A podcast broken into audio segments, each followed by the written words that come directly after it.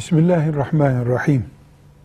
Çocuk dünyaya geldiğinde şeytanın onu sıkıp bağırttığına dair hadisi şerif doğrudur.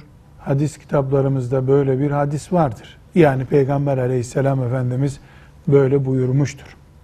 Çocuk doğduğunda şeytan onunla uğraşmaya başlar. Onu rahatsız eder. Bu hadis-i şerif, elimizdeki bu bilgi, şeytan ezeli ve ebedi düşmanımız olarak şeytan bizimle ne kadar erken uğraşmaya başladığını gösteren bir bilgidir. Müslüman olarak şeytanı ciddiye almamız, ondan korunmak için Allah'a sığınmamız gerektiğinin işaretidir. Bu böyle anlaşılmalıdır. Velhamdülillahi Rabbil Alemin.